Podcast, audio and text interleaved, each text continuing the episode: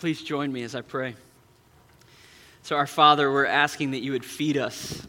We thank you that your word is true food. I'm asking that right now we would be a people that are hungry and ready to be fed, that you would help our hearts to be situated before you, ready to receive. And I pray that as a result of you feeding us, that we would be a community of wise and faithful, outrageous generosity. That you would unlock that in our souls in a new way in response to your character, that we would be men and women who are wisely generous. Would you accomplish this through your word as you feed your people for your glory? We pray it in Jesus' name. Amen. This last summer, my family and I went on a fairly epic road trip. You've heard some about that at different points. A portion of that was done in an RV, which was an adventure, and the portion that was done in an RV included a trip through Tioga Pass, which here's a picture of Tioga Pass. It's somewhat hard to get the full scope of what's happening here, but that little road is the highest road in the state of California coming out of the north end of Yosemite, and it's about 9,900 feet elevation. And I think what you can see there is there are no guardrails on that road. It's pretty narrow, 9,900 feet careening down into it. So I was driving an RV on this pass, and my kids were kind of having fun playing in the back. Ashley was sitting in the passenger seat. And there would be these gusts of wind that come down off the top of that mountain. And now a big, flat RV side is not what you want when the wind is coming, because it just... So I drove like this, white-knuckled, really nervous the whole time, and Ashley kept going, "Oh, wow, it's beautiful." And I was like, "I'm sure it is." I did not want to see what was over there, because I just kept thinking, without guardrails, this pass, my kids are oblivious, having fun in the back, and I felt like I was the only one fully present to the fact that at any moment we were all going to die. This was a pass that was a harrowing road that led to some beautiful, beautiful overlooks. But harrowing and quite frankly, just foolish, because we were making that drive in the wrong vehicle, especially with no guardrails to protect us. And in many ways, we're on a journey together through the Proverbs talking about finances. And I think we're coming up to kind of Tioga Pass this week in certain ways. Like we're cruising. We've talked about what the wisdom of God has to say about our wealth and what he has to say about poverty. And this week we're talking about generosity. And I want us to think about it as Generosity Pass. We're cruising up to some high altitudes that are going to allow us to see more clearly the glory of God, to experience the freedom and the fullness that he has designed for us, that our finances can actually facilitate. But one of the things that I love about the wisdom of God's word is that he doesn't ask us to traverse this pass without guardrails. The beauty of engaging what he has to say about generosity is that he says it in the context of clear wisdom. Wisdom that serves as guardrails on generosity path that's leading to some beautiful summits if we will go with him on the journey. And so our aim today in studying the wisdom literature as it relates to generosity is to start by establishing, what does the wisdom literature provide as wise guardrails? And so we're going to examine those first, and then we're going to say, and what actually happens along generosity path? And in so doing, the hope is this, that we will be the sort of people that honor God by staying on the wise and generous path at the very same time. The wisely generous path, the generosity path that is marked by wisdom's guardrails. We want to stay there, because if we do, we will honor God in some profound ways with our finances.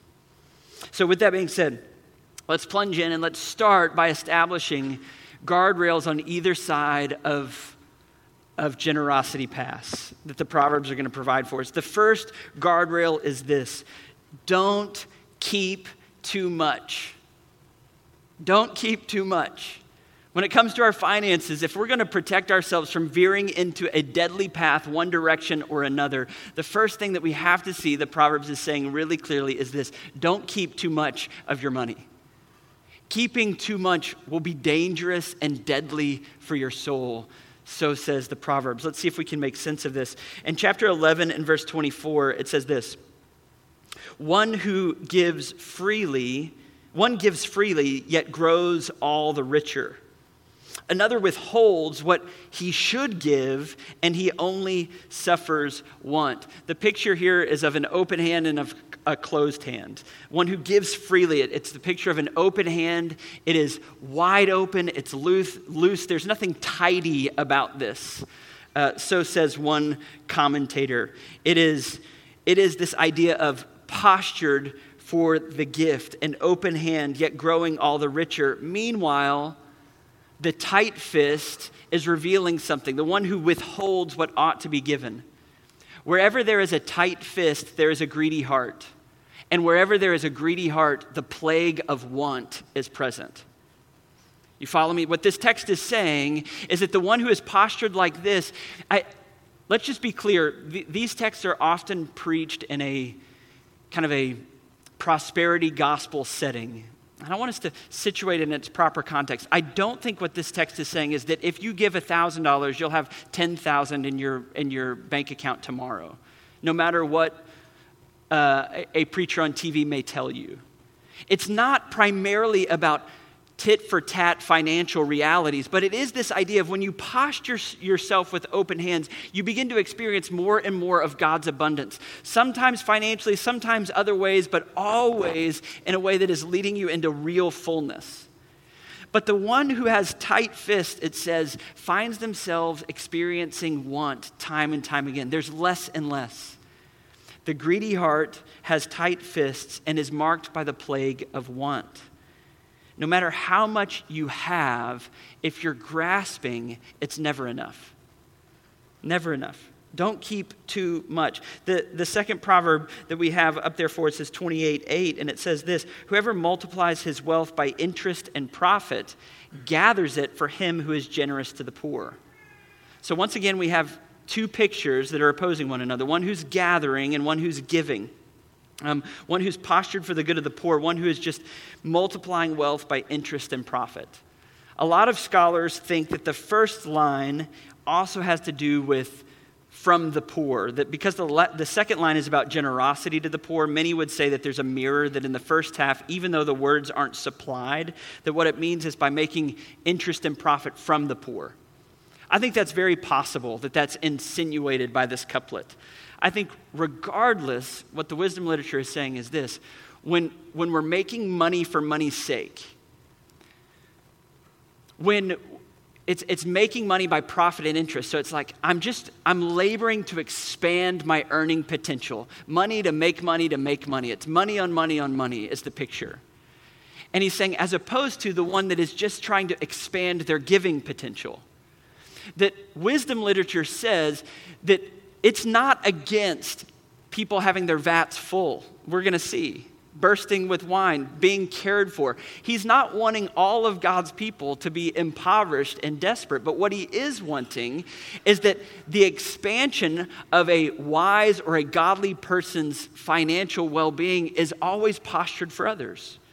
He's saying don't keep too much, because what will end up happening is it will just lead to want and to lack.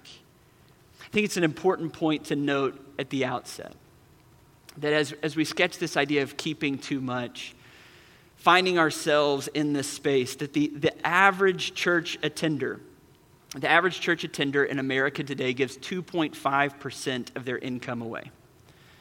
Now, in the Great Depression, the average church attender gave 3.3% of their income away, which is a recognition that it's not so much about the poverty or the expanse of the moment. It's actually about something that is happening in the heart. And there is a reality that the typical average churchgoer is giving a fairly small percentage in the scope of what God is going to expose in the text.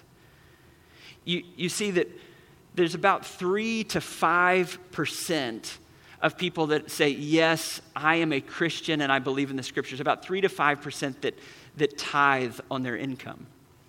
And this text is going to begin to challenge us in that way of saying, what does it look like for you to posture yourself with open hands and not be plagued by the realities of want, of thinking that no matter how much I have, I'm always hoping and wanting for a little bit more. The first guardrail that the wisdom literature puts out there for us as a people is saying, listen, it's not overly prescriptive at this point, and that's not really the way God's wisdom is going to work, but it is speaking in wisdom principles, helping us to discern what is the path that's going to lead to flourishing. And the first note is this: don't keep too much. Don't arrange your life to continue to expand the earning and saving potential in a way that is marked by a closed hand. The second piece of wisdom that serves as the opposite guardrail is this: don't give too much. Now, as you hear that, if you're familiar with the teachings of Jesus in the New Testament, you go, wait a second. Don't give too much? Doesn't Jesus say to the rich young ruler, you have to sell and give everything? Doesn't he bless Zacchaeus when Zacchaeus gives half of everything he owns, a full 50%? Doesn't Jesus use the widow's mite, the widow who only has one coin and gives that coin? Jesus says that's the picture of proper generosity. So as I say that, you may rightly say, whoa. Does the wisdom of the Proverbs speak against the teaching of Jesus? And I would say no. What I'm inviting you into is the wisdom of the Proverbs. It's not talking about percentages when it's saying don't give too much. What it's talking about is the heart and articulating your folly and calling it generosity, stretching over your folly and calling it generosity. Let's see if we can make sense of this together, because giving too much is about giving what you don't have to give. And this is going to be really clear in the text. Look at Proverbs 6, 1 through 5. It said, "My son, if you have put up security for your neighbor or have given your pledge for a stranger, if you're snared in the words of your mouth, caught in the words of your mouth, then do this, my son, and save yourself. You have come into the hand of your neighbor. Go." Listen to how urgent this is. It says, "Go, hasten, plead urgently with your neighbor. Give your eyes no sleep, your eyelids no slumber. Save yourself like a gazelle from the hand of the hunter and like a bird from the hand of the fowler." Now, what is this text talking about? It's talking about this idea of putting up security or giving pledge for a stranger.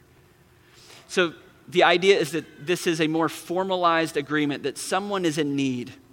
Someone's in desperate need and they're trying to make ends meet, and you come and you say, you know what, I know you can't afford that car or afford that house or you can't do this thing, but I'm so for you, I'm going to co-sign. I'm going to say I'm good for it. I've got your back. And the idea is a more formalized agreement of I'm standing in the gap on behalf of someone that's in a desperate place, or a neighbor, or even a stranger.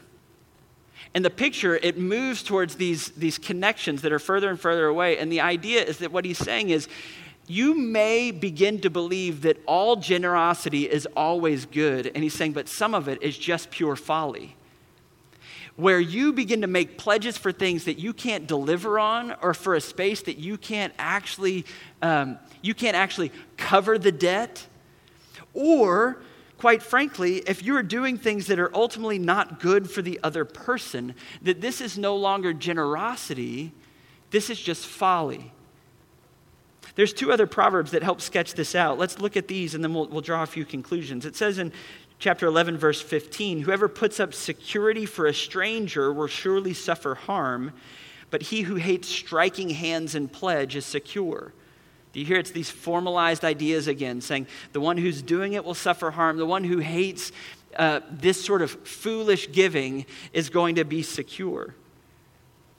And then again, it says in chapter 17 and verse 18, "One who lacks sense gives a pledge and puts up security in the presence of his neighbor."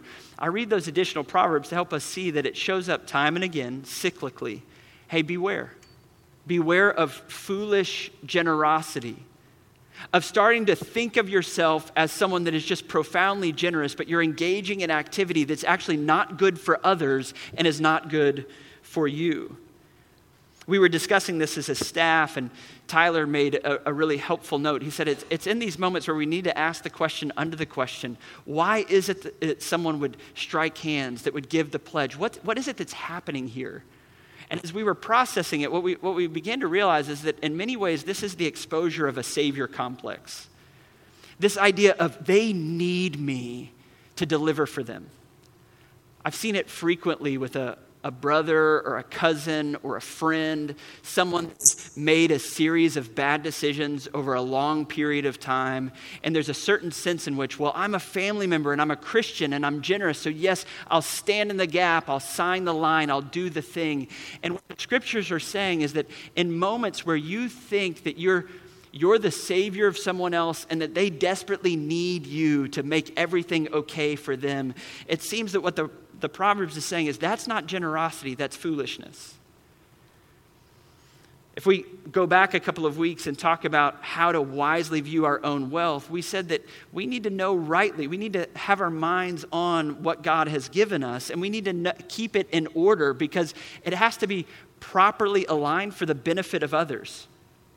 If we start engaging in foolish generosity that stands in the gap for others and saying, yes, I'll stand in the gap, even though this person may not be responsible, I may be doing things that are unhealthy, that we are actually betraying the wisdom of God on a whole host of realities, now potentially putting others in danger because we have not been wise in our generosity. In the book, When Helping Hurts, it sketches out the difference between relief and development.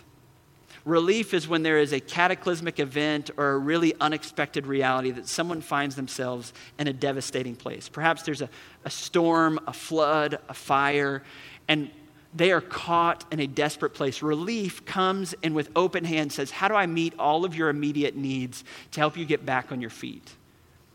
Development is what is happening in long-term, ongoing situations where there needs to be lots of thoughtfulness and nuance because if someone is in a long, sustained, one step after another process and we're approaching it like relief, meeting every one of their needs, that's actually devastating for other people and it creates savior complex and unhealthy realities in the hearts of the giver. Proverbs is speaking to the wisdom required not to give too much. To give too much as a way that is actually not benefiting, but it's undercutting the health of those that we're giving to, and or unhealthy in the sense that it's putting us in a difficult position or creating a savior complex in our souls. You see, there's guardrails on either side of generosity paths. Don't keep too much. Beware of the sticky fingers, of the ways that our heart really quickly wants to grab and hold everything because it provides our safety and our security. And beware of this opposite extreme of standing in the gap foolishly for people that really need development and not relief. And they don't need a savior. They need a wise and a thoughtful friend that sometimes will say the hard thing to them rather than just trying to meet all of their needs. That if we're really going to love people and engage in wise generosity, we'll know the difference. We don't keep too much. We don't give too much. So what is it that we're called to in the road that runs between those guardrails? Thankfully, the Proverbs speak really clearly to that as well. The first thing, there's a couple of notes about generosity paths, and the first is this. In Proverbs 3, verse 9 and 10, we're going to see this. We're called to give the first fruits of all produce. I think proper emphasis ought to be put on first and all. Let's look at this text together. It says, honor the Lord with your wealth and with the first fruits of all your produce. Then your barns will be filled with plenty and your vats will be bursting with wine. This is one of these texts that very clearly sketches out there's tremendous blessing to be had when we honor God with all that he's entrusted to us. And the way that we're called to honor him is by giving of the first fruits of all of our produce. The idea of first fruits, we're talking about an agrarian culture, obviously. Most of you, all of you, are not making your income by growing fruit, I think.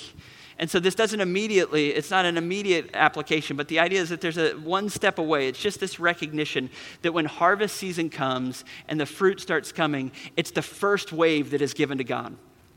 The reason that this is so crucial is because it is a step both in priority and in faith.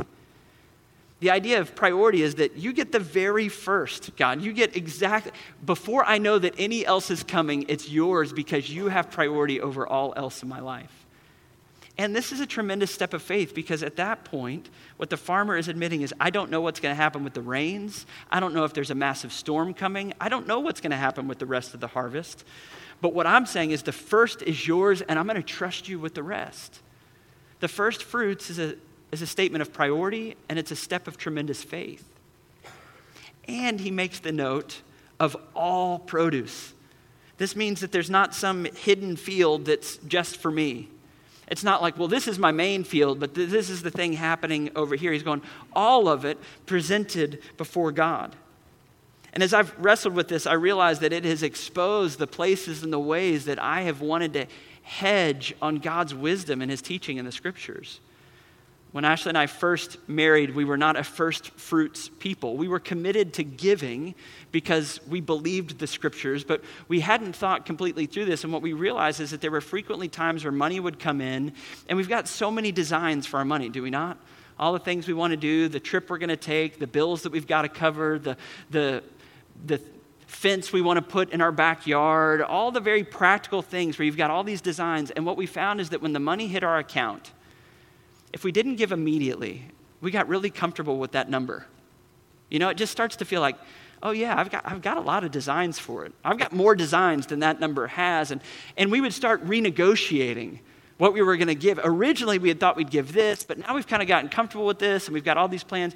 What we realized very practically is that when we didn't give quickly as a first fruits, it just has a way of, my fingers are sticky. My heart loves it.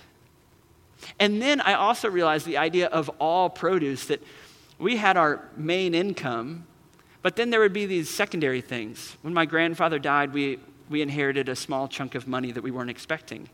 And all of a sudden I was like, well, my grandfather, I think, tithed. This money, it's tithed money already. You know, it felt like it's already covered, right? And it was one of those awarenesses of how quickly I wanted to renegotiate on, I'm good on my, okay, here's my salary, I'm going to give on that. But realizing that what God's going is, I want to be a part of all of these decisions because it's where your heart is being formed. It's not because God wants your money, and I'm not preaching this as preacher man because the church wants your money. I want your fullness. God wants your fullness. He wanted to look at me and go, stop renegotiating and trying to make life about you, because when you do, you just suffer want. It doesn't actually deliver. And so when you get your tax refund, when you get this little bit of inheritance, when you get the side hustle that pays more than you thought. What he's saying is all produce, the first fruits of all of it, what would it look like just to keep posturing yourself? And as soon as I get something, how do I give to God? Because it's all his, and I want it to be a statement of faith that is shaping my heart and the way that I deal with everything else that's coming. You see, generosity pass is first marked by the first fruits of all produce. There's this really interesting note from the prophet Malachi in chapter 3. God very clearly says in the scriptures elsewhere, he says, you shall not test the Lord your God. But then the prophet says something that ought to cause our ears to perk up. Him speaking on behalf of God, he says, thus saith the Lord. He says, test me. Test me. Which, if we've read the scriptures up to that point, we would go, oh, that's odd. That's the only place where God commands you to test him. And what is he talking about? He says, test me. Stop robbing me and bring the full tithe into the storehouse of God. Test me and see if I don't open the windows of heaven. The idea is this, that what God is saying is, what would it look like for you to just believe and to step out in faith and wait and see what the impact is? He says, test me. He says, bring the full tithe. From this text and others, this is why Randy Alcorn has established in his generosity principle. He says, the tithe, biblically speaking, is the floor. It is not the ceiling. that if you were to look at the Old Testament and the New and you're asked, what percentage are we supposed to give? God, what is it that we're supposed to give to you? There's no one clear answer. Because if you add together all the givings in the Old Testament, some would say it's up to 30 or 40% that is expected to be giving, that the tithe is only the first portion of that. In the New Testament, you get Jesus pointing at people who give all or who give 50%. And the idea is that God's going, I'm not trying to give you a law so that you can check a box. What I'm inviting you into is to posture yourself before me with open hands saying, will you give me the first and the best of all of it? As a recognition and as an experience of worshiping me so that your heart can be reshaped in the process. It's the first fruits of all produce. The second note is this. It's intended to benefit the poor. It's intended to benefit the poor. Look at chapter 14, verse 31 and 19, verse 17. In chapter 14, verse 31, it says this, whoever oppresses a poor man insults his maker, but he who is generous to the needy honors him. And then chapter 19 and verse 17 helps us understand why it honors him. It says, whoever is generous to the poor lends to the Lord, for he will repay him for his deed. Do you see that these two proverbs make it abundantly clear that God so identifies with the poor that if you give to the poor, you give to God? That's what he's saying. This is why Jesus, when he is separating the sheep from the goats at the end of time, what he says at the judgment day, at the delineation for those that were sheep and those were goats, they say, you gave to me when I was in need. You fed me when I was hungry. You gave me water when I was thirsty. And they say, when did we do that? And he said, whatever you did to the least of these, you did to me. God so identifies with the poor that he's saying it honors him and it blesses him when we give directly to them. The question is, well, how are we those sorts of people? Well, it makes it really clear in the text that when we remain proximate to those in need and we cultivate in an abundance mindset, we become these sorts of people. It says that in chapter 22, verse 9. It says, whoever has a bountiful eye will be blessed. A good eye or a bountiful eye, that they see the world in the terms of abundance. For he or she, they will share their bread with the poor. Chapter 28, 27 says, whoever gives to the poor will not want, but he who hides his eyes will get many a curse. It's interesting that in these two proverbs, it's the eye. Is it a bountiful eye or is it a hidden eye? Is it an eye that sees the world through the goodness of God or one that's thinking, I don't want to look on others' need, I'm just going to protect myself? It's the abundance and the scarcity mindset and the way that we see the world is going to determine the sort of giver that we're becoming. If we begin to sort of be the sort of people that rehearse gratitude and enjoy and engage joy in our lives, that we're constantly saying, God, thank you for all that you've done for me. Thank you for the way you've provided for me. Not cultivating the plague of want, but living into the blessings of gratitude and saying, I woke up again today and I know where my next meal is coming from and you're tending to me in ways that go beyond what I could ever ask or imagine. That when we rehearse that, we begin to have a bountiful eye. We recognize that God is simultaneously being merciful and good to all humanity in every direction. We go, wow, you are so good to me and to us. I'm willing to look at the world differently. And ultimately, when we travel this path together, the path that gives generously the first fruits of all produce, benefiting the poor with a bountiful eye, benefiting those in need with eyes that see the world through gratitude and joy. The beauty of this past, the reason that is worthy of going on the journey, and ultimately the thing that empowers us to go on this journey is the beauty of the summit that draws us and beckons us. I had a moment this week that was so worshipful with these texts. Engaging the Proverbs, when you spread out all these Proverbs from all across the book and you're just sitting and trying to meditate on and pay attention to them, it's at times it feels like your brain is grinding to a halt and your rest, or at least mine does. Maybe you're smarter than I am, but I sit with it. I'm like, okay, how does this work and what's going on? And all of a sudden it dawned on me. The beauty baked into the call of generosity. that in the midst of it, there is this safeguard placed on you and me saying, whatever you do, don't strike a pledge. Don't stand in the gap for someone whose debt you can't pay, because that's a savior complex. It's foolish. It's not generous. It's foolish. It'll tank you and it will tank them. And then I realized that Jesus struck hands in pledge. He put up security for me and for you. An impoverished people that can't cover their debts, and he does what the wisdom literature says, don't do that, that's foolish. Don't promise to cover their debt when they can't do it.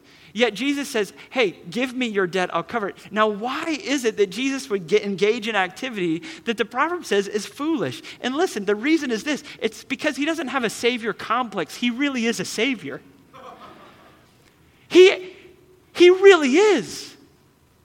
His blood is the most precious resource ever. It is more valuable than all the wealth in the world. Every one of your savings accounts and everyone else's savings account and all the wealthy zip codes around us all piled up on top of one another. One drop of blood from the Savior on the cross is more valuable and precious and beautiful. It is more to be treasured. And what he said is this, my blood can actually cover your debts. My blood shed on the cross is the one that accomplished all. It will avail for you. I don't have a savior complex. I'm a savior. I can cover all of your brokenness and your debt. And you think your biggest problem is your finances. I promise you, it's not. You are impoverished and bankrupt of soul in yourself. I am bankrupt of soul, and I cannot pay the debt back for all of my selfishness and all of my greed. My scarcity mindset with my eyes that wants to not look too closely into the need of others because of what it calls for from me. All of that greediness and sticky fingers, all of the stuff that I bring before God, and he says, I'll stand in the gap for you. I'll pay the debt. You see, his generosity is so profound that it explodes even the bounds of the guardrails of wisdom. He's so generous. And the text says, the reason you need to run and make it right is because you're going to be caught in the hand of the hunter, like a bird in the hand of the fowler. You're going to be trapped, and it will cost you your life. And for Jesus, that's exactly what it did. But he did it willingly and generously because he loves you.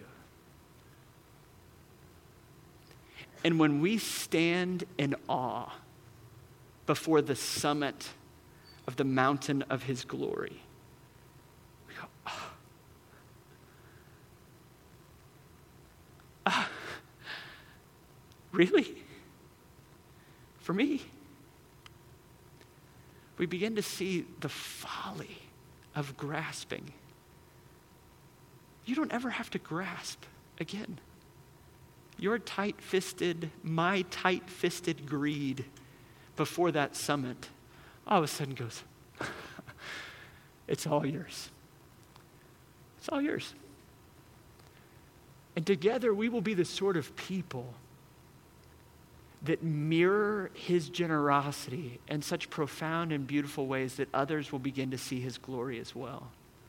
I long for 7 Mile Road to be a community of brothers and sisters so flooded with the grace and the love of Jesus that we're willing to traverse generosity paths, knowing that the summits are worth the journey. Amen. Oh God, would you please free us from our greed? Show me the shadows of my life where I still smuggle in my greedy heart. And show me the beauties of Jesus, the one who stands in the gap, so that we could be the sort of people that are wisely generous, faithfully generous. I pray that we would honor you with our resources in a way that holds you up as valuable and beautiful beyond all else that the world has to offer. Help that to be the story that our money tells. We prayed in Jesus' name. Amen.